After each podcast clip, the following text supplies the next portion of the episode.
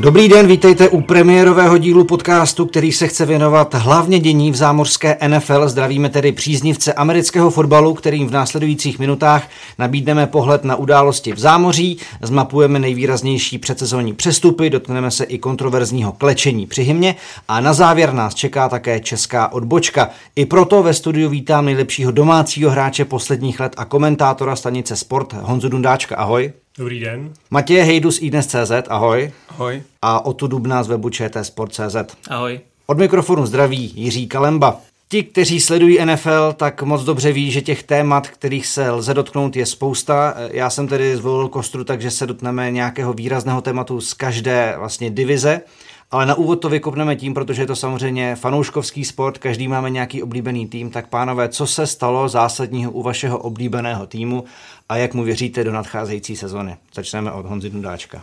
Tak u nás se stalo to, že Los Angeles Chargers by nemuseli být úplný otloukánci, protože jejich divize se malinko rozpadá a ostatní prochází nějakou přestavbou, takže by to mohlo vypadat na konečně nějaký hlubší běh do playoff a letos jim věříme. Co Matěj?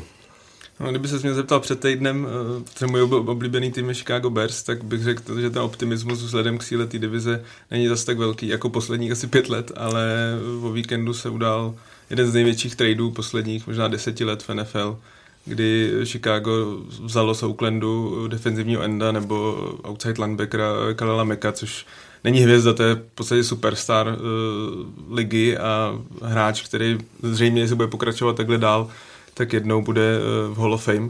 A myslím si, že s tím ta defenzíva Bears, která už loni patřila top 10 v NFL, tak by měla být jednou z nejsilnějších v lize a jak jsem říkal, v jedné z nejsilnějších divizí v Chicago by po 5 letech konečně nemusela být otloukánkem a mohlo by se rvát to třeba wildcard, to druhé místo. No a navíc nemusíme asi dlouho čekat na ten důkaz toho, jestli se to povedlo, protože hned první zápas proti Green Bay, co? Přesně tak, obrovské natěšení. Myslím si, že kdo fandí Bears, rozhodně se bude dívat v podstatě už pondělí ráno na velké derby. Já shodou okolností ten zápas v neděli komentuju a když jsem se to dozvěděl poprvé, jak jsem z toho takovou radost neměl, když jsem se dozvěděl o přestupu Khalila Macka, tak se na to těším o dost víc a myslím si, že Aaron Rodgers může mít dlouhou noc. Tak a Minnesota Vikings a Ota Duben, povídej. No, v každém týmu se toho přes léto samozřejmě stalo hrozně moc. U Minnesota tam se totálně vyměnil post quarterbacka. Všichni 3 quarterbacki z minulých sezóny jsou pryč. Máme teďka jakoby novou jedničku Kirka Cousinse z Washingtonu. U něj je to zajímavý tím, že má obrovskou přes 80 milionů smlouvu na 3 roky plně garantovanou, což je vlastně unikát v celé NFL. A krom toho podařilo se přes léto podepsat několik důležitých hráčů, zejména v defenzivě, která stále podle mě bude patřit k nejlepším minimálně v NFC. Na co to bude stačit jako v NFC North, to je otázka, protože Chicago posílilo, Green Bay se vrací Aaron Rodgers, Detroit tam pořád tak prostě nějak taky funguje, takže to bude podle mě jedna jako z takových těch jako nejlepších divizí určitě v této sezóně. Tak abychom to kolečko uzavřeli, tak si dovolím já, natáčím v kšotovce Seattle Seahawks, takže o tomhletom týmu řeknu asi ne tolik, bohužel pro fanoušky tohohle klubu pozitivních věcí, protože v podstatě došlo k obměně celé obrany té legendární Legion of Boom, kde zůstává vlastně jediný pamětník těch superbowlových tripů, což je Bobby Wagner, skvělý hráč a člověk, který toho bude mít teď opravdu na triku hodně, protože v podstatě se i teď aktuálně hovoří o tom, že by měl odejít Earl Thomas, u kterého jsou dohady vlastně s jeho novým kontraktem, skončil Kam Chancellor, odešel Michael Bennett, takže prostě Pete Carroll v podstatě plní takovou tu roli toho univerzitního kouče na platformě NFL, že se mu prostě po pár letech úplně obměnil kádr a je otázkou, jak Seattle bude vypadat, protože ofenzivní linie, která je achilovou patou, stále nedostala nějakou jako výraznější posilu, takže Russell Wilson zase bude mít jenom pár desetin vteřiny na to, aby něco udělal. Přesto je to podle mě jeden asi ze 3 nebo 5 nejlepších quarterbacků v lize, takže na něj se těším a vlastně jediné takové téma, které Seattle v to podraftu jako živí, je ten příběh Shaquema Griffina, který bojuje o šanci být starterem a hrát v té obraně Seattle, takže na to se těším, ale našlapané jejich divizi, kde posílilo San Francisco 49ers, kam odešel Richard Sherman. To bude jeden z největších soubojů té divize, samozřejmě jejich bývalá hvězda. Rams jsou v podstatě jedními z hlavních adeptů na postup do Super Bowlu a Arizona také jako není úplně špatná, takže já jsem jako hodně skeptický, ale rád se nechám překvapit. Takže tolik úvodní kolečko. Jenom Shaquem Griffin možná pro ty, co nevědí, tak je jednoruký linebacker, který se vlastně dostal do NFL skrz drafta, je to poměrně senzace pro... A v pre-season ukazoval poměrně, některé má zajímavý sestřih highlightů, takže já jsem opravdu zvědav, jak jednoruký mezi dvourukými by třeba mohl být králem. Tak pojďme to vzít postupně. Začneme AFC East a téma nebo otázka na Honzu Dundáčka ohledně Patriots. Tím se tolik nevěří.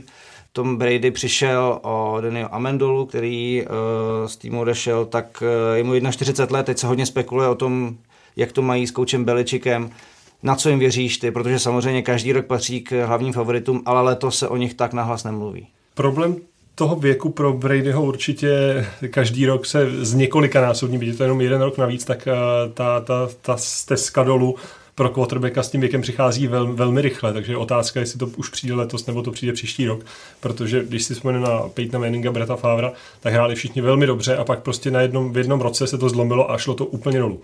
Je otázka, Tom Brady tou svojí sebedisciplínou je prostě jednoznačně nejlepší quarterback, co se týče výsledků v historii celé NFL. A s Belichickem toho dokázali mnoho a vytvořili nejúspěšnější franšízu, nejúspěšnější tým posledních 20 let. Jejich výhodou je ta úplně zoufalá divize, protože jim tam zůstávají Bills, Dolphins a Jets. Bills mají jeden z nejhorších rostrů vůbec v celé NFL. Dolphins jsou Dolphins, ty prostě každoročně jako se nepotácí, byť je to sympatický tým z Miami, ale žádnou slávu nepředvádí a Jets mají nového quarterbacka a také se od nich nečekají úplné zázraky. To znamená, to je ohromnou výhodou New England Patriots. Samozřejmě ta jejich soupiska má spoustu děr. Největší slabina jsou receivři, kdy přesně spousta jich odešlo a hvězdný slot receiver má čtyř zápasovou suspendaci, ale pořád tam zbývá Rob Gronkowski a je historií dokázáno, že Tom Brady se dokáže opřít o naprosto bezejmenné receivery a hlavně oni velmi úspěšně používají dlouhodobě running backy v pasové hře a to se od nich dá očekávat, takže si myslím, že první 4 týdny uvidíme nekonečně pasů na running backy a pak uvidíme. Tak dobrá, tak ty si docela charakterizoval celou tu divizi, tak pojďme do AFC North. Tam bych možná asi netradičně, po vzoru jako nějakých priorit novinářských, začal tím nejhorším týmem. Cleveland Browns, který měl jedničku loňského draftu, nového quarterbacka, který ale asi třeba nebude začínat, nicméně to není to úplně hlavní. Tam u Clevelandu jde o to, že opravdu se událo tolik změn, že by, neříkám, že by měli začít vyhrávat jako nějak regulérně, ale měli by už konečně něco vyhrát. Tak mě by zajímalo, Matěj, na co ty jim vlastně jako věříš, jak jsi sledoval to, jak se Cleveland Brown z toho dna, jim taková zajímavost vlastně, když v Clevelandu se zeptáte Siri, kde je smutek, tak vás pošle na stadion Browns mimochodem. To je jako pravda, takže co Cleveland podle tebe? Tak Cleveland nastupuje do sezóny po sezóně, kdy vlastně nevyhrál jediný zápas, což se v historii stalo, myslím, že jenom 2krát Clevelandu a předtím Detroit Lions. Je to obrovská potupa. Přišlo tam hodně změn, jak sám říkal, draftovali quarterbacka, přivedli jinýho quarterbacka, Tyroda Taylora z Buffalo, který by měl být starter. Je tam nový generální manažer, obměnil v podstatě minimálně třetinu, možná polovinu týmu. Pro mě obrovský překvapení, co je, že nevyměnili trenéra. Myslím si, že po sezóně, která je 0-16, nevím kdy jindy už měnit trenéra. A potom, co jsem viděl v Cleveland v Hard Knocks, populární sérii na HBO, dokonce si dovolím říct, že letos si myslím, že to byla jedna z nejzábavnějších, poslední díl nás ještě čeká, tak mě to jenom potvrdilo, že nevím, jestli trenér Hue Jackson, jestli je coach na to, aby s tím týmem dokázal vystoupat vejš. Samozřejmě otázka, jestli začnou vyhrát, určitě nějaký zápas vyhrajou. Nedokážu si představit, že by předvedli druhou sezónu za sebou 0-16. Myslím si, že tam je dostatečně kvalitních hráčů nebo individualit, který ten tým můžou vytáhnout. Zmínka v loňském draftu jednička, Miles Garrett, defenzivní end. Podle mě to je jeden z nejlepších defenzivních hráčů v lize a jestli zůstane zdravý oproti Loňsku, tak si myslím, že to je tak dominantní hráč, že jen ten sám dokáže vyhrát 1-2 zápasy. Ale přece jenom ta divize je pořád tak silná, že myslím si, že pro ně zlepšení bude, když vyhrajou 5-6 zápasů. Myslím, že to je reálné, ale aby udržel Hue Jackson svoje místo, nevím, jestli to bude dostatečný zlepšení. Když jsi zmínil tu sílu té divize, tak samozřejmě zase tam tím tradičně nejsilnějším týmem jsou Pittsburgh Steelers. U těch se v poslední době hovoří spíš o osobě Laveona Bella, skvělého running backa, který na takzvaném holdoutu, to znamená, že vlastně ještě s týmem vlastně nedošli k dohodě. Nakolik to může jako Bellovi a potažmo Steelers tohleto jako ublížit podle vás? No ohromně. Není vůbec v celém practice, nebyl v žádném kempu, že on neměl žádný preseason zápas, nebude prostě, musí takzvaně schodit tu shake of the rust v angličtině, to znamená trošku se obrousit, obouchat.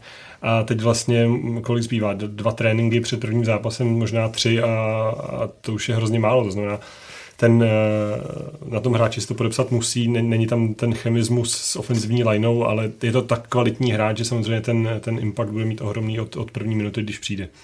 Pojďme na AFC South, tam je zpátky na pozici quarterbacka Andrew Luck u Indianapolis Colts po loňském raketovém startu a pak zranění Deshaun Watson pro Houston, tak kdo na tom bude líp podle tebe, Oto? Indy nebo Houston?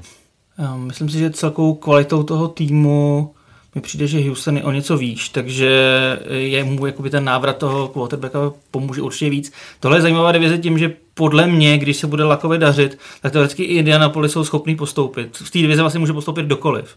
Ale samozřejmě furt tam je Jacksonville, který má neuvěřitelně skvělou defenzívu, ale přišlo v podstatě o celý receiving corps. Teď jsou tam v podstatě úplně noví hráči. A Blake Bortles je pořád Blake Bortles, což mi přijde, že za naopak je nejslabší hráč na tom postu vlastně v té divizi. Takže věřím víc Houstonu než Indianapolis, ale myslím si, že vyhraje Jacksonville jakoby divizi. No, pro mě vůbec jako loni bylo překvapením, kam tým s takovým quarterbackem dokázal dojít. Ještě ve čtvrté čtvrtině vedli o 10 bodů proti Patriots vlastně v Championship game. Tak dá se vůbec jako na něco takového jako navázat, Honzo, ty jako quarterback. Prostě s quarterbackem, který prostě má minimum akcí přes 20 yardů, není úplně tak sebevědomý, tak na druhou stranu, že ta jejich defenziva to dokáže takhle vykompenzovat. Ta obrana je opravdu skvělá, prostě je jednou z nejlepších v NFL a skoro jim to stačilo na to, aby to dotáhli do Super Bowlu, ale vždycky se mluví o tom, jestli ten quarterback je tahač, jestli táhne ten tým za sebou, anebo jestli jeden z těch vagonků, který naopak se nechá táhnout. Tady Blake Bortles je úplně ten malinký vagón, který má tak skvělý tým okolo sebe, že opravdu frčí docela rychle s ním. Ale žádná mašinka to máš jako ne. Ale dost mě zaráží, že to Jaguars nějak jako neadresovali v off-season, protože těch quarterbacků špičkových je vždycky samozřejmě málo na volném trhu, ale nějakým způsobem se k tomu dá, ale oni v podstatě tak jako tak slepě stojí za Bortlesem, že říkají, že to je jejich starting quarterback, že ani nepřivedou nějakého kvalitního náhradníka, který by třeba jako se popral o ten starting job. A teď si myslím, že v off-season tam pár bylo. Já si jenom myslím, když se podívám na Jacksonville, hrozně mě připomíná v době, kdy jsem začal fanit Chicago Bears 2006, když byli v finále Super Bowlu, tak ten tým mi hrozně připomíná Jacksonville. To byl právě samý, prostě neuvěřitelně silná obrana s quarterbackem, který byl podle mě jeden z nejhorších, s Rexem Grossmanem, který byl jeden z nejhorších vůbec v celé soutěži. A stejně to dokázali dostat do Super Bowlu, ale proti Peytonu Manningovi a vyrovnanější Indie prostě neměli šance. Myslím si, že Jacksonville s tou obranou, která je na papíře, co se týče men a hrozně i silných náhradníků, je podle mě nejlepší v lize, tak si myslím, že ten Bortles si zase bude stát, aby se dostali úplně na ten top. Ale pokud bude Bortles hrát tak jako v zápase s Pittsburghem, kdy vlastně naházel 6 touchdownů, 5, 6, takže by se mohli dostat daleko a zapomeňme si na finále poslední Peytona Manninga, kde on vlastně vůbec neházel a oni uhráli to akorát obranou, že jo, tenkrát. Takže jako dá se to, ale samozřejmě budou to mít jako hrozně těžký. No. Ale myslím si, že pořád mají na to, aby byli jako mezi těma dvěma nasazenýma týmama v NFC, která je prostě z mýho pohledu o dost slabší. Tak pojďme teď na AFC West. Tam došlo k mnoha změnám. U Kansasu nový quarterback Mahomes. Čekají se od něj velké věci. Zahraniční nebo zámořští novináři ho hodně vynášeli po preseason výkonech. V Denveru také nový quarterback Case Keenum, ale mě by zajímalo, Honzo, co Oakland. Ty jsi samozřejmě známý tím, že máš v oblibě i pozice trenérů nebo ty osobnosti na jejich straně a od Johna Grudna se čekaly po jeho příchodu velké věci, velké změny, tak co čekáš ty? No velké věci, velké změny se udály. V podstatě on se svým příchodem dostal naprosto bezprecedentní kontrakt na pozici trenéra, dostal 10 let garantovaných, což v podstatě nikdo nikdy neměl a má tak úplně volnou ruku na to, co bude v podstatě dělat a tu použil hned od začátku. A je vidět, že opravdu se soustředí na celou tu dobu a prostě snaží se postavit tým, se kterým nevyhraje možná tenhle rok, ale se kterým prostě udělá ten dlouhodobý úspěch a v těch 10 letech se sbírá co nejvíc vítězství. Tím, že prostě poslal pryč svého nejlepšího hráče na soupisce, protože prostě s Khalilem Mackem nebyli schopni se dohodnout na novém kontraktu a dostal za něj 2 first round picky, jeden v příštím, jeden v dalším roce a jeden second round pick, výběr v druhém kole. Tak je vidět, že prostě buduje tu soupisku pro větší úspěch. Samozřejmě spousta lidí si může ťukat na čelo, co to je prostě za posun odeslat nejlepšího hráče, ale pokud vidíte ten dlouhý obrázek, nejste schopni se svým nejlepším hráčem dohodnout na nějakém smysluplném kontraktu a máte k tomu už špičkového quarterbacka, tak opravdu na těch 10 let by Raiders měli ohromný problém se salary capem, což je vlastně platové omezení celého týmu, kolik vlastně tým může utrácet za všechny hráče, tak když by dali ten chtěný kontrakt Khalilu Mackovi a zároveň Dereku Carrovi, tak mají poměrně dost málo peněz na ostatní hráče a už by to bylo problematičtější. Takže neříkám, že tomu rozhodnutí úplně rozumím, ale z nějaké té logiky dlouhého běhu mi to smysl dává trochu. Dobrá. Tak pojďme do NFC East a samozřejmě musíme začít obhájci titulu, to znamená Philadelphia Eagles. Otázka quarterbacku, nedávno vlastně vyšla ta zpráva, že Eagles začnou první zápas Nickem Folesem, to znamená MVP posledního Super Bowlu. Carson Wentz asi není úplně 100%, tak jak ty vidíš jejich šance, Matěj, případně jak se ti zdály během preseason, tedy předsezónní přípravy? Když se člověk podívá na soupisku Eagles, tak loni byla silná, letos vypadá snad ještě silnější, oni v podstatě posílili. Na druhou stranu, hlavně z začátku sezony mají obrovské množství zraněných.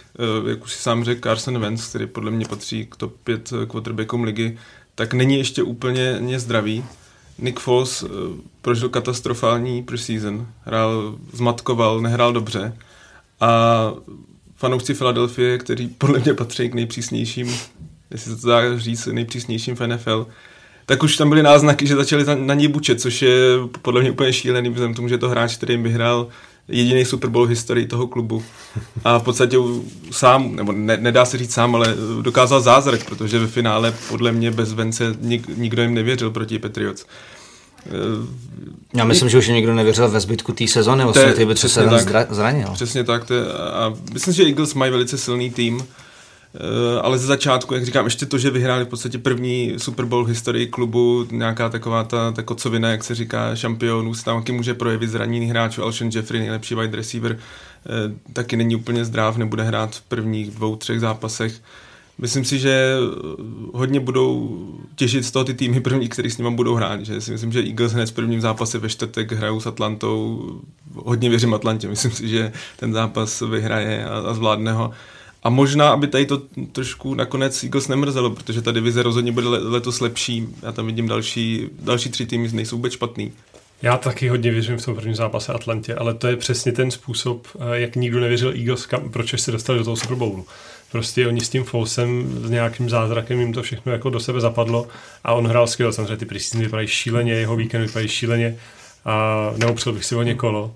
Teď konta ty první zápasy, ale prostě takhle přesně oni to jako dotáhli, protože to byly ty underdogs, nosili ty přímasky všichni fanoušci a vyšlo to, tak uvidíme. No ale Matěj, když si naznačil vlastně ty jejich soupeře, tady o té divizi se také vždycky často mluví před sezónou, když byl Dallas našláplý, tak vždycky se hovořil o Dallasu, teď samozřejmě po té, co odešel Dez Bryant a skončil Jason Witten, tak je to úplně jiné. Naopak se hodně hovoří teď o Giants, nový kontrakt pro Odella Beckhama a ofenzivní linie Saquon Barkley jako očekávaná hvězda na pozici running backa, tak co Giants podle vás? Já myslím, že Giants, jak jsi sám říkal, hlavně v ofenzivě. Na papíře ta ofenziva je strašně silná. Odell Beckham, jeden z nejlepších wide receiverů, Saquon Barkley podle mě budoucí hvězda, všichni o něm říkají, že to je running back, něco podobného jako v New Orleans, Alvin Kamara, výborný hráč. Otázka, co quarterback. Eli Manning poslední 2 až 3 sezony neměl vůbec dobré, stárne a nikde není psáno, že i přes tím, že má takový tu sílu kolem sebe, takže to bude stačit, že on to sám zvládne skoordinovat. Ale myslím si, že Giants rozhodně prožijou, mají novýho trenéra, myslím si, že rozhodně budou mít lepší sezonu, než byla ta loňská, která byla v podstatě katastrofální. A to ještě bych si trošku zmínil i třeba o Redskins, že to je tým, o kterém se vždycky nemluví, vždycky se považuje, že budou taky na tom 4. místě. Já si myslím, že ani Redskins podle mě nemusí být vůbec špatný tým, mají velice dobrou defenzivní lineu. Možná podle mě 4 hráči vepředu jsou možná nejlepší, nebo jedni z nejlepších v NFL. Přivedli nového quarterbacka Alexe Smithe, což je takovej quarterback, který jako nikdo mu nedá ten kredit. On není takový ten, jak se říká... A taky to není ta mašinka Tomáš, který by odtáhnul ten tým. To je taky pravda, ale myslím si, že to je taková ta stálice. On prostě předvede to, co se od něj čeká, a já si trošku myslím, že Redskins ten tým nemají zase tak špatný a myslím si, že on může stačit k tomu, aby bojovali třeba o druhé místo v divizi. Je pravda, že už jsme se v San Francisku měli trošku smůlu, že tam musel ustoupit nastupující hvězdě Colinu Kaepernickovi, proto toho poslal do Kansasu a tam hrál velmi spolehlivě většinu času. První polovina loňské sezóny byla úžasná, že? Přesně tak. No tak uvidíme Washington Redskins. On není tím quarterbackem, který by jako bral takové ty risky, jakože hází míče 50-50, ale jako game manager prostě a na tu krátkou pasovou hru je skvělý a v Kansasu to zvládal skvěle. Ale je to celé vlastně posun Washingtonu od Kirka Cousinse k Alexu Smithovi, kteří si myslím, že jsou jako velmi srovnatelní quarterbacki, jako když bychom si seřadili 32 starterů quarterbacků, tak si myslím, že tyhle dva by byly jako vedle sebe. Takže Washington se tím pádem jako neposunul nějak zásadně nahoru, ale konečně jako si to nějak vyříkali s Cousinsem, protože tam ty několikaleté problémy, kdy prostě ho franchise tagovali pořád dokola, tak se Smithem snad tím to třeba půjde lépe. A ještě Redskins loni měli nejvíc zraněný v celé NFL. Tam jenom v ofenzivní lajně, tam z 5 starterů hrál jenom jeden od půlky sezóny. To jsou obrovský zásahy, myslím, že on se dokáže sám říct, když je ofenzivní lajna pomlácená, jak to má velký vliv na hru quarterbacka. Kirk Cousins musel běhat všude kolem a vymýšlet, co se dalo. Kolikrát to zvládnul, ale kolikrát ne. Jo, to zase je tu známe taky tohle. To je v podstatě Seattle každý rok, ale každý zápas. Díky tomu má prostě také jedno z nejlepších quarterbacků.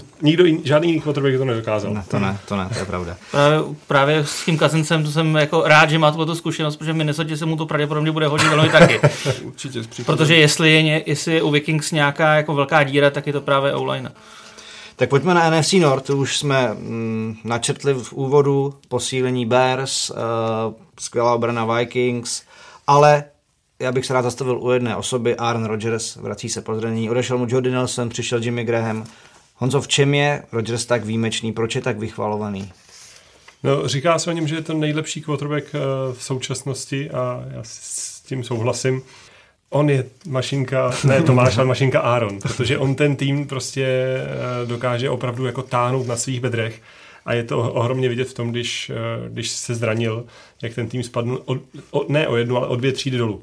On prostě je schopný pozvednout to celé své okolí, protože za prvý, přestože je to pocket passer, to znamená, že je to ten tradiční quarterback, který měl více času trávit v kapse a rozdávat přesné přidávky a v tom je excelentní. Tak je to skvělý atlet a jakmile se mu ta kapsa boří, což se mu v Green Bay taky občas stává, tak dokáže ty hry prodlužovat skvěle a on prostě v podstatě nemá slabou stránku, co se týče házení z kapsy nebo za běhu, nebo prostě to, co on dokáže jako přesně najít za pohybu úplně do strany, kdy to vypadá, že já bych nehodil 10 metrů, tak on na 40 metrů vystřelí prostě laser a ten míč dopadne přesně tam kam má dopadnout. Takže nejlepší quarterback téhle dekády hráčsky není úplně podpořen tím skvělým týmem, ale myslím si, že je zábava ho sledovat každý zápas. Teď a je podpořen skvělou smlouvou taky teď vlastně. Teď nejlépe placený. Konečně si to jako zasloužil, on trošku byl jako otloukánek těch svých smluv, ale mě i baví ho sledovat mimo hřiště, protože je to v podstatě takový jako poctivý, hodný, slušný chlápek, který jako řeší normální problémy a vyjadřuje se jako velmi slušně, nějak namistrovaně ke všem možným problémům, spoustu peněz dává na charitu a myslím si, že jako je to zajímavý člověk na sledování. Je pravda, že i v reklamě je poměrně úspěšný. Myslím, že na pojištění Discount Double Check, když se podíváte na YouTube, vidíte spoustu jeho takových komických reklam a spotů. Já bych řekl, že když máte třetí down na vlastní půlce a jste bez timeoutu a 10 vteřin do konce, tak chcete mít Aarona. Já myslím, že Aaron Rodgers je hráč, který ideálně stělesňuje to znamení MVP. On je podle mě nejdůležitější hráč pro svůj tým, protože Green Bay Packers v posledních, myslím, že 9 sezónách jenom 2krát byli v playoff a bylo to vždycky, když Aaron Rodgers se zranil na delší dobu a oni, když ho neměli, tak to... On ten tým posouvá úplně na jinou úroveň. Tak pojďme teď na NFC South. New Orleans Saints posílili trochu obranu, Atlanta zase má pořád spoustu zbraní, díky kterým se dostala do předposledního Super Bowlu. Skvělí quarterbacki, tak komu v téhle divizi víc věříš a proč? O to. Tahle ta divize je podle mě výborná v tom, že tam jsou 3 opravdu franchise quarterbacki. Cam Newton, Matt Ryan v Atlantě a Drew Brees v New Orleans. Takže v tomhletom je ta divize strašně těžká a vlastně minulý sezóně všechny 3 týmy postoupily do playoff, což je otázka, jestli se bude opakovat letos, ale jestli by se to někde mělo opakovat, tak právě tady. Carolina má pořád, kromě Camera Newtona, který je takový podobný typ jako Russell Wilson, takový ten běhavej. Akorát je trošku větší, no trošku. No. a má vlastně jako jednoho z nejlepších linebackerů, Luka Kuechlyho. Mají solidní running backy, vlastně i receivery slušný. Atlanta pořád, je tam Julio Jones, Devonta Freeman, ale já věřím, stejně jako vy v té loňské sezóně nejvíc věřím New Orleans, protože ten tým je jakoby, i podle toho, co zní jakoby od odborníků jakoby přímo ze zámoří, tak jako je to vlastně jakoby nejkomplexnější tým a jakoby i nejdál v té chemii toho složení prostě toho ideálního týmu. Vlastně teďka přivedli ještě skrz draft defenzivního na Davenporta, takže ke Cameron Jordonovi je tam druhý super jako defenzivní end, mají výbornou secondary vzadu Michaela Thomase a i když Mark Ingram má suspendaci na několik zápasů, tak Alvin Kamara to možná může utáhnout z toho backfieldu sám a pořád, i když vlastně minulá sezóna nebyla tak jakoby z jeho pohledu nějak skvělá, protože si mohl dovolit jako nechávat to na running backích, tak je tam pořád Drew Brees, což je právě s Aaronem Rodgersem a Tomem Bradym jakoby v té kategorii toho pocket passera je to asi jako ta úplná špička. Takže ten tým prostě je dobrý dozadu, teďka se ještě zlepšil, má skvělou ofenzivu a možná, že to, jak je těžká ta jeho divize, mu může právě jako naopak ještě pomoct jakoby do playoff, protože oni prostě budou jakoby víc připravený, třeba než může být připravený New England v tím, že jeho divize je o něco slabší. Já úplně souhlasím s tím, že cokoliv jiného než třeba konferenční finále pro Saints bylo ohromným zklamáním, že ten tým je opravdu našlapaný a je to ve stejném složení v podstatě, jako hráli loni trenérským a quarterbackým. A ještě si myslím, že se trošku opomíná jedna věc s tou 4zápasovou suspendací pro Ingrama. Ono to vlastně může být i trošičku výhoda, protože už je to starší running back a on opravdu nebude muset odehrát tu sezonu celou. To je věc, která se jako nezmiňuje a Alvin Kamara, mladý running back, to zvládne úplně skvěle na začátku a Ingramovi to může opravdu pomoct. Tak oni se nebyli vlastně daleko od toho konferenčního finále už letos. Letos. No jasně, jako myslím si, že z téhle divize jednoznačně Saints prostě míří nejvýš a mají k tomu jako nejlepší předpoklady. Falcons musí výrazně zlepšit tu svoji útočnou produkci pod ofenzivním koordinátorem. Ne, už jsem zapomněl jméno. Ale ty úplně vlastně z toho Super Bowlu spadly dolů a teď se čeká, jestli to trošku zlepší, anebo ne. Ale Saints podle mě míří. No hlavně Drew Brees ještě může letos překonat Peytona Manninga v počtu naházených yardů, pokud se nepletu, že se může stát rekordmanem. To je takový myslím, že to není příběh. To není ten cíl, který by sledoval. Určitě ne, ale tak jako ale je to jenom týmem, jako co má, je to pravděpodobně jeho jako poslední velká šance. To okno, protože jak se říká, že vždycky se zavírá to okno pro Super Bowl, tak Saints ho prostě ty poslední 2-3 roky mají. A teď opravdu je nejvíc otevřené, ale je možný, že se prostě zaboukne, pokud to letos nedají. No. Ještě malá zajímavost k Saints. Oni vlastně nedávno přivedli, pár dní zpátky přivedli Teddy Bridgewatera, zřejmě náhradního quarterbacka.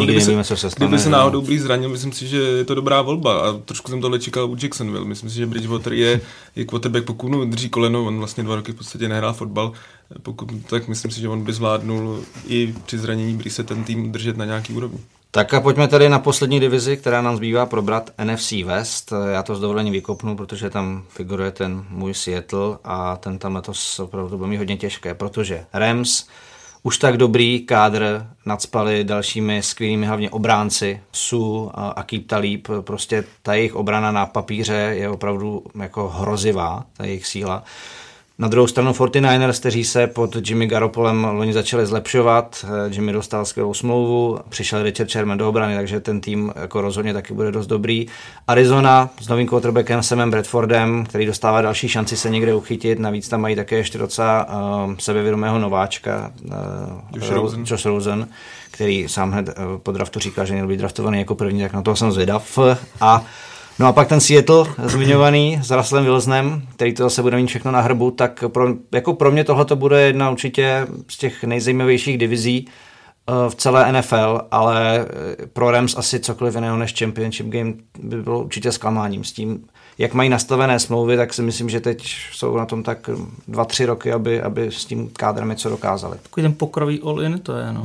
Je to možná ještě jako jednu sezónu by se to utáhnout dalo. Nevím, Jared Goff je pořád pod nováčkovským kontraktem, a když si řekne o peníze, tak hned se to samozřejmě někde projeví. To samé se stalo vlastně Seattlu, kdy vlastně Russell Wilson taky ještě jako nováček, ten tým začal tahat daleko a pak přišla jako žádost o velký peníze. To byl právě ten rozdíl, proč Rams byl schopni dát tu ohromnou smlouvu Aaronu Donaldovi, protože měli quarterbacka pod nováčkovským kontraktem a Aaron Donald se stal nejlépe placeným hráčem v obraně na pár dní, než Khalil Mack přešel do Bears. Ale myslím si, že to okno oni mají otevřené určitě a mají tu soupisku skvělou. Rams je v loňském roce bavili ohromně Sean McVay, nový head coach, který přišel. A je hrozně hezké na tom právě vidět to, že ten tým se prostě z ničeho dokáže vzedmout do playoff a hrát velmi dobře. A Sean McVay, jakožto ofenzivní dirigent, přestože je to head coach, tak si koluje vlastně útok, tak dokázal s Goffem odvést ohromný kus práce a jsou velmi zábavní na sledování. Seahawks, ty budou slabší. No, to nebude tam je zábavné sledovat Russell Wilsona, co dokáže s ničím udělat. To jo. Jak z toho uplést bič. A po prvním zápase s Rams neskončilo teda. Ne, tak zase nemluvíme čerta na zeď, jako uvidíme. Tam nový running back, pár hráčů z draftu Pete Carroll, jestli něco dokázal, tak vždycky z těch bezejmenných hráčů bez kontraktu udělat opravdu cenné členy týmu. Pak je vždycky otázka toho, jak do toho zasáhne zranění nebo nějaké jako další věci, ale nebo třeba domácí násilí a tyhle ty samozřejmě. NFL také bohužel součástí těch rozhodovacích procesů, koho postavit a ne. Ale nevím, jako podle mě za Rams bych viděl 49ers letos spíš a pak to už je celkem jedno.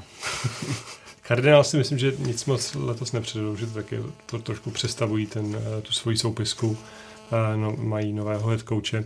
Ale ty 49ers, já to hrozně přeju Jimu Garoppolovi, ale nezávidím mu to jeho pozici, protože on nastavil tu laťku tak vysoko, že ty očekávání od něj jsou extrémně vysoké pro všechny zúčastněné strany.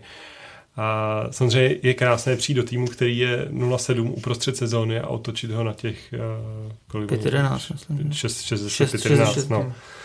Ale hrál skvěle, ale ty očekávání jsou opravdu vysoké a nebude to mít vůbec jednoduché na to, aby potvrdil, že si to zaslouží všechno. Jak říkal Honza, vlastně Jimmy Garoppolo je quarterback, který myslím, že neprohrál ještě zápas.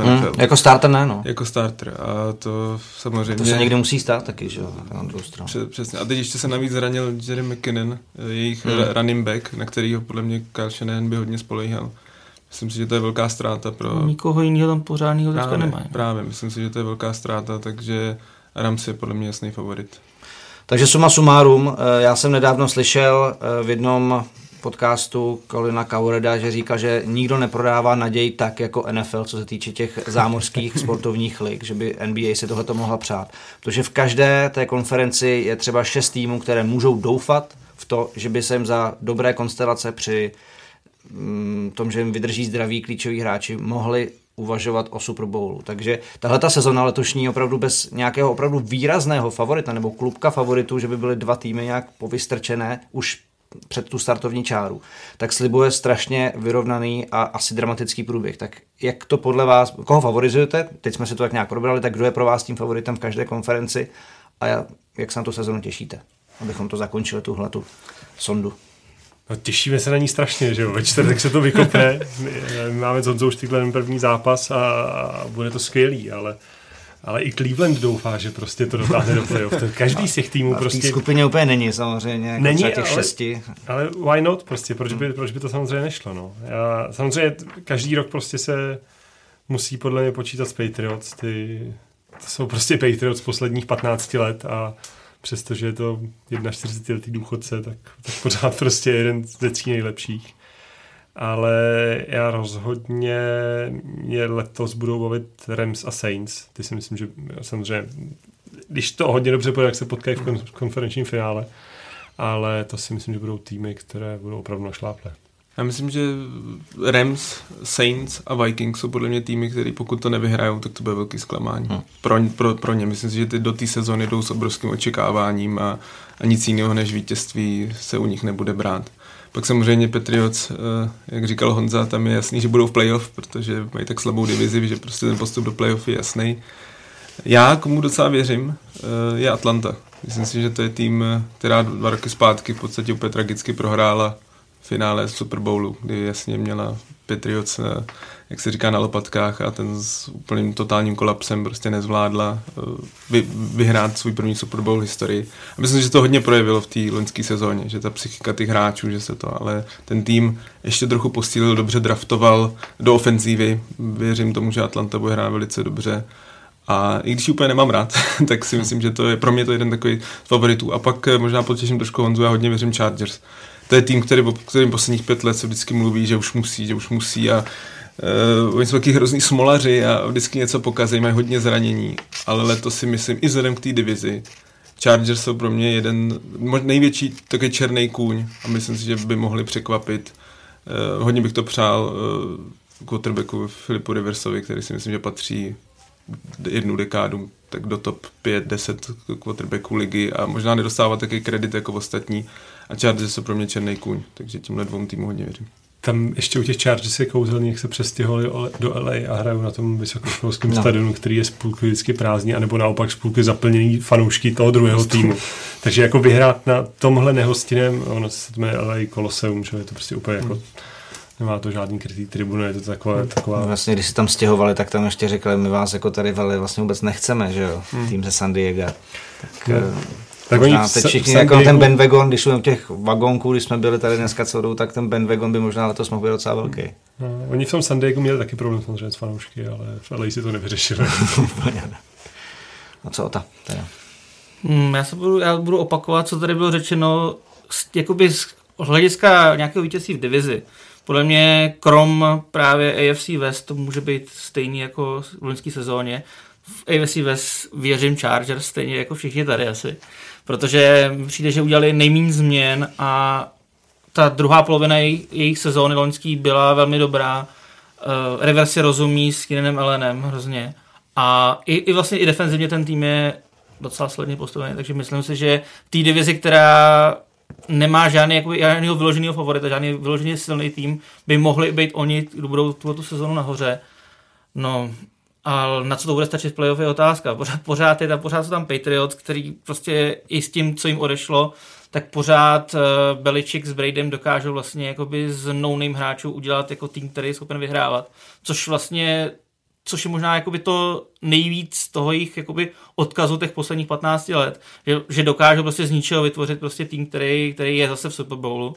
Jednou tohle musí skončit. Já myslím, že možná tohle ten rok. Tak.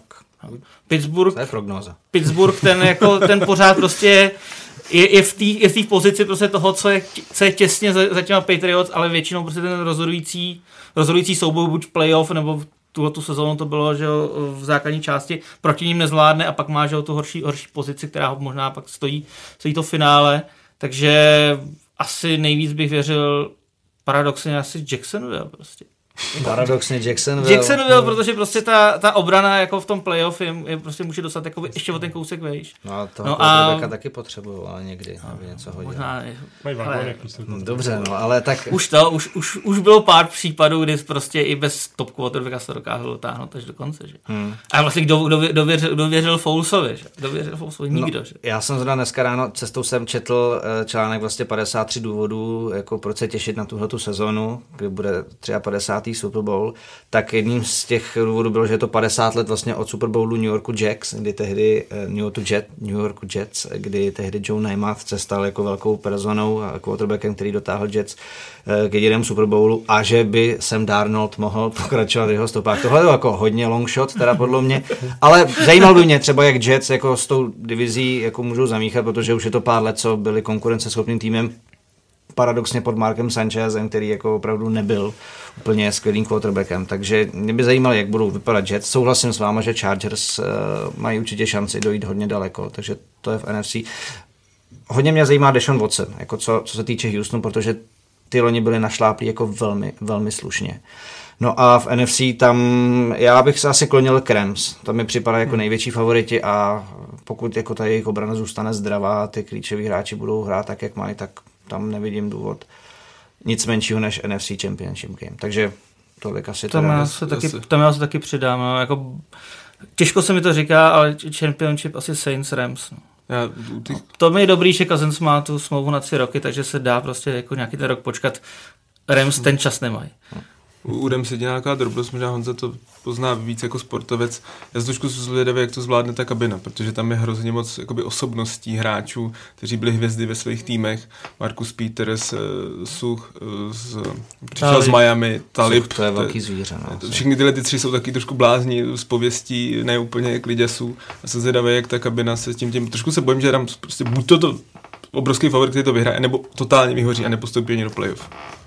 No, hodně to záleží na trenérech a na tom, jak silné mají osobnosti. Bill Belichick s okolností právě to komentoval, takže je schopný mít na té soupisce 3, maximálně 4, teď se mluvám, magory. Takže jako prostě tam, jako on je známý tím, že právě přitáhne nějaké opravdu velké jméno, které ale má ohromné problémy a nefunguje prostě v těch ostatních týmech, a on se tam 1-2 takové vždycky na 1-2 roky jako dá a nějak jako umenežuje a dokáže to ten tým pozvednout. Ale samozřejmě se může stát, že když to Sean McVay v Rams nezvládne, tak se mu to jako rozpadne.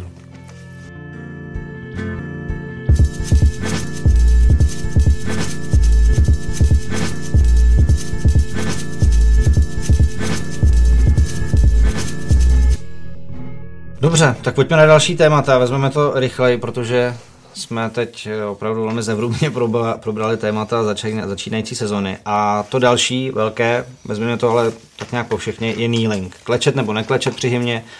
Tohle téma se za poslední 2 roky stalo dělícím pro mnohé fanoušky NFL ve Spojených státech. Začalo to u Colina Kaepernicka jako výraz nesouhlasu s policejní brutalitou na Afroameričanech, pokračovalo napříč ligou a do debaty řekl své také Donald Trump, jehož nevybíravá slova na adresu hráčů oba tábory ještě víc rozdělila. Pánové, jednoduché, váš pohled na věc.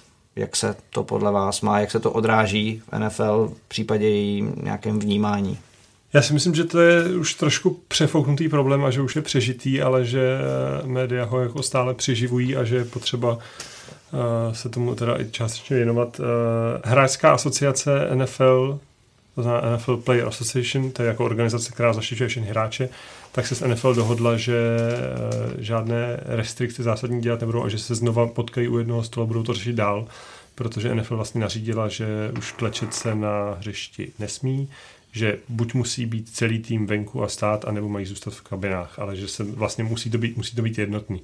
Proti tomu se zase hráči ohradili, protože je to prostě relativně nenásilná forma jejich protestu, a i Colin Kaepernick, který s tím začínal před těmi pár lety, tak jako první věc, kterou řekl, takže má ohromný respekt ke všem vojákům a že to vůbec nebere jako nějakou dehonestaci vlajky, ale že prostě poukazuje na ty problémy, které které ta společnost evidentně má, ale bohužel ty jeho odpůrci to berou jako prostě útok na americkou státnost a myslím si, že to prostě je trošku jako nafouklá bublina. No, otázka je, jestli se vůbec nějaký konsenzus dá najít, protože ten tábor, který bude říkat, že to znesvěcení vlajky a že to je nevlastenecké, vždycky bude.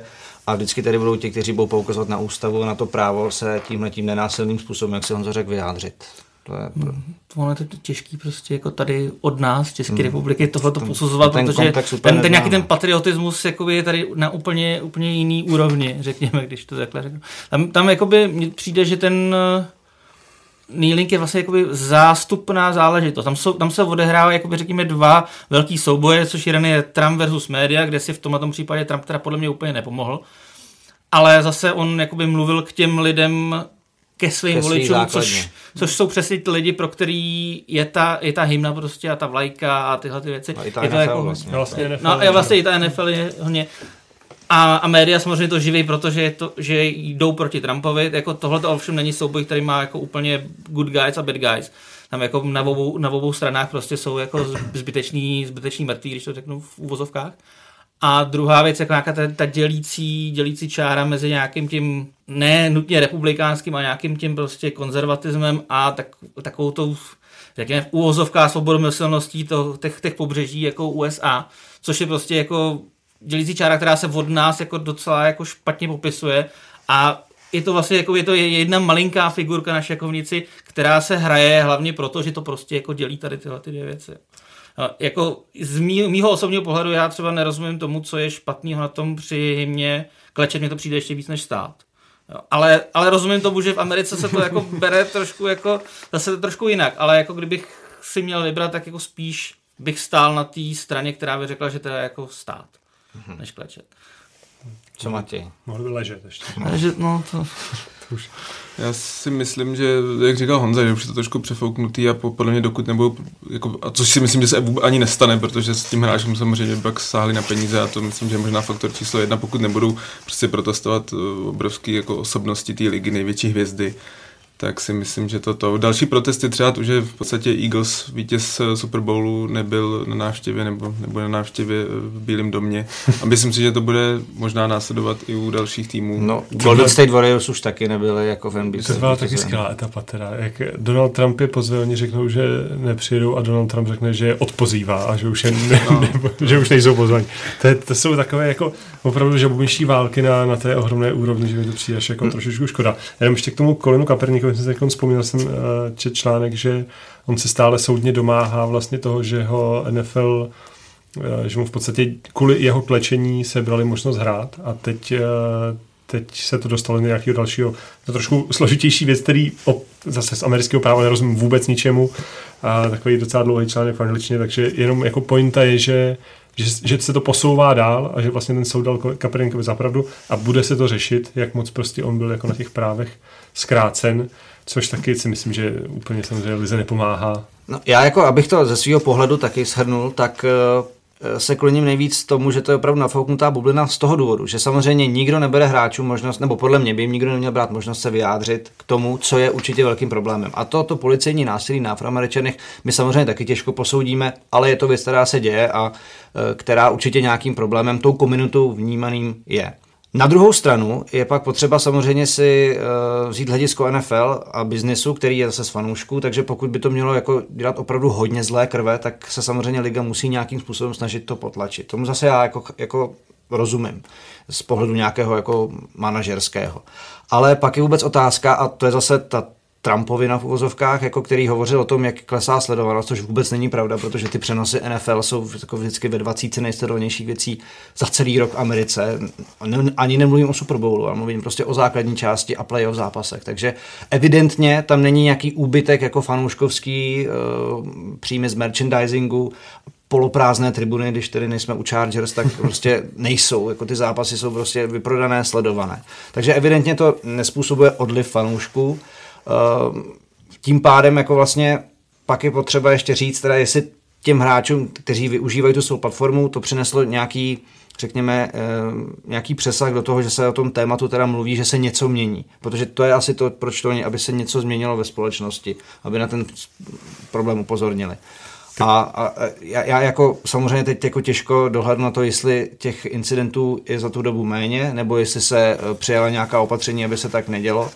Ale vlastně jako nevím, jestli vlastně má, teď to asi řeknu jako hodně příkře, ale jestli vlastně má cenu v tom pokračovat, když to k něčemu jako nevede. Že čemu to hlavně vedlo, a což je trošku smutný, že vlastně Colin Kaepernick přišel o práci. Já si pořád myslím, že to je hráč, který by v té lize mohl hrát a myslím si, že jsou týmy, kterým mají horší quarterbacka než on a je evidentní, že plno týmů ho prostě nezaměstná, nechce zaměstnat. Protože by tím samozřejmě zjitřili jako další, emoce fanoušků.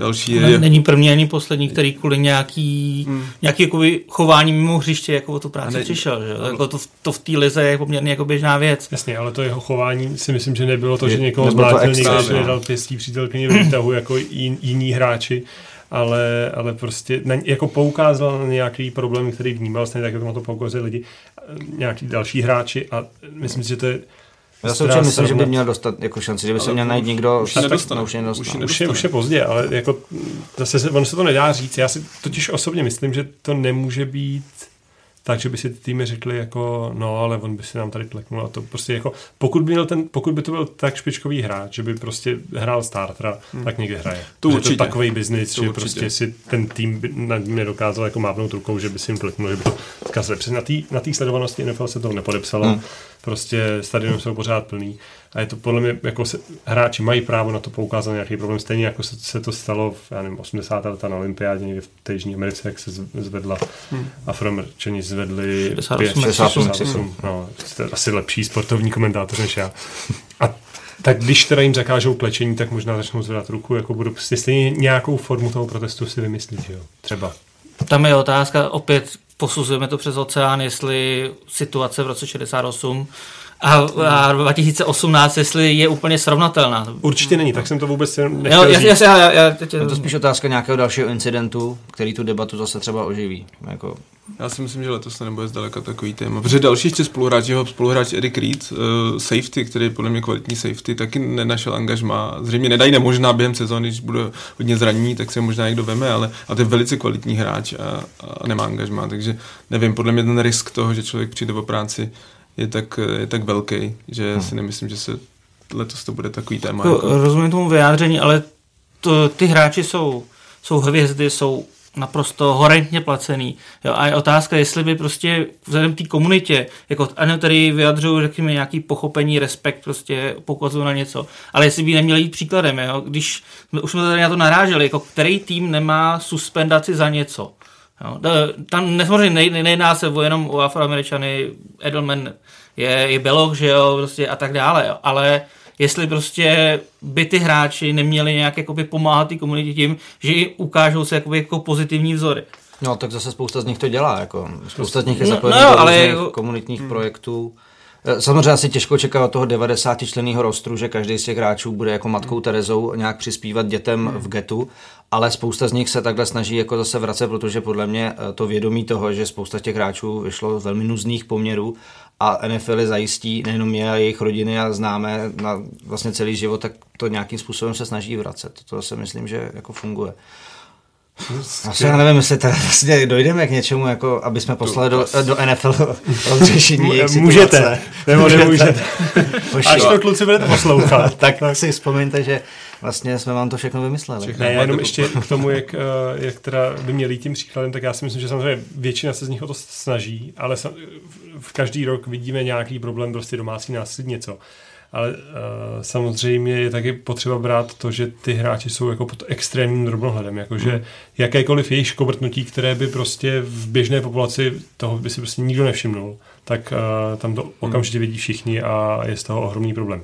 Tím nechci jako snižovat to, že někdo prostě někoho mlátí doma, jak je to samozřejmě strašný, ale myslím si, že v běžné populaci se to může dít až jako častěji, než bychom o tom věděli, ale v NFL se o tom bude vědět okamžitě. A byla i spousta jako falešně obviněných hráčů, tak aby se vlastně ten obvinující jako přihrál polívčičku a povidíral toho obviněného, že jo.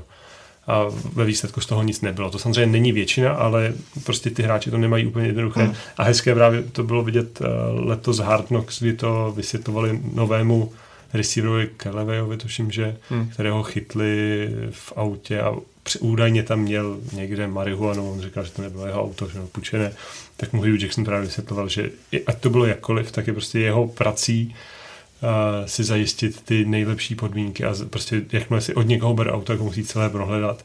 A je to prostě jeho práce, protože teď se na ně prostě spousta lidí bude pokoušet něco vymyslet. Takže nemyslím, že to mají tak jednoduché kluci, že jako vstoupí do NFL a měli být hned příkladem. A tak asi tolik k tomu klečení a k našemu nějakému osvícenskému pohledu na věc a radám NFL Players Association.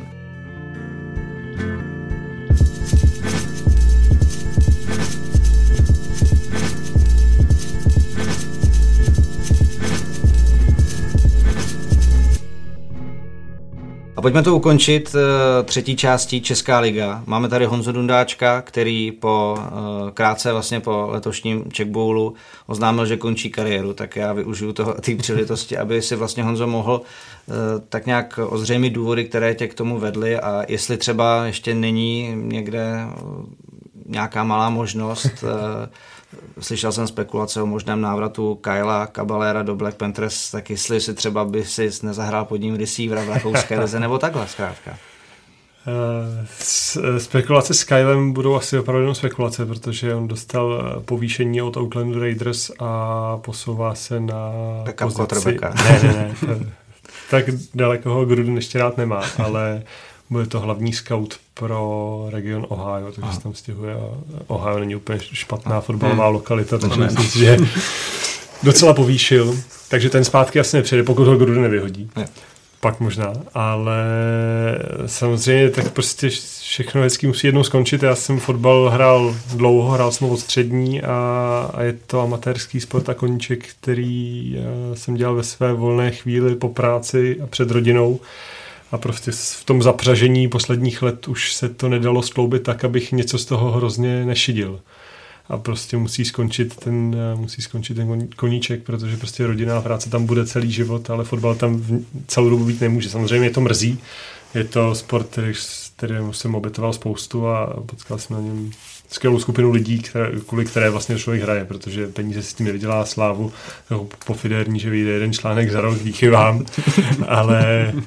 Ale je to vlastně, je to amatérský sport a v tom zapřežení na pozici starting quarterbacka je to extrémně náročné, protože byť máme 2-4 tréninky týdně a jeden víkend a jeden den o víkendu zápas, tak ta příprava na pozici quarterbacka na ten zápas by měla být prostě na úrovni ještě dvojnásobné, trojnásobné než na ostatních hráčích, takže já prostě místo toho, abych teda domů přišel, když nemáme tréninka a něco dělal doma, tak jsem se připravoval na ty tréninky, které budou další den. A potřebuji si o to odpočinout. Neříkám, že bych si prostě nikdy nechtěl jít zahrát, ale jako mi by se líbilo hrát fotbal jednou za 14 dní a jít se tak jako zatrénovat, a to není ta úroveň, na který to chci hrát. Pojď hrát basket do druhé pražské třídy, to úplně stačí. Jednou za 14 dní, krása. Tím pádem vlastně, nebo takhle, nová informace je ta, že PBP mlíří do rakouské ligy, pravděpodobně asi s americkým quarterbackem. Tím pádem se cesta k titulu v české lize otevírá pro Lions, Ostravu, slovy klasika. Co na to občan? Co na to vy, pánové, jak bude vypadat česká liga bez Black Panthers, kteří budou působit se svým Bčkem ve druhé lize? Tak určitě ta úroveň ligy se trochu sníží. To bude samozřejmě vyrovnanější, ale když se ptám kluků z jiných týmů, tak se na to dívají dvěmi pohledy. Jedním, ano, šance na titul nebo na Czech Bowl je výrazně větší. V podstatě to bude boj mezi dvěma, třemi týmy. Na druhou stranu, ale se na to dívají i z pohledu sportovce, který já naprosto chápu, že vlastně ten nejlepší tým, takový ten pohon, takový ten, že vidíte před sebou někdo, kdo je prostě odskočený, vy sem chcete přiblížit, tak teď tam nebude. Takže uvidíme. No.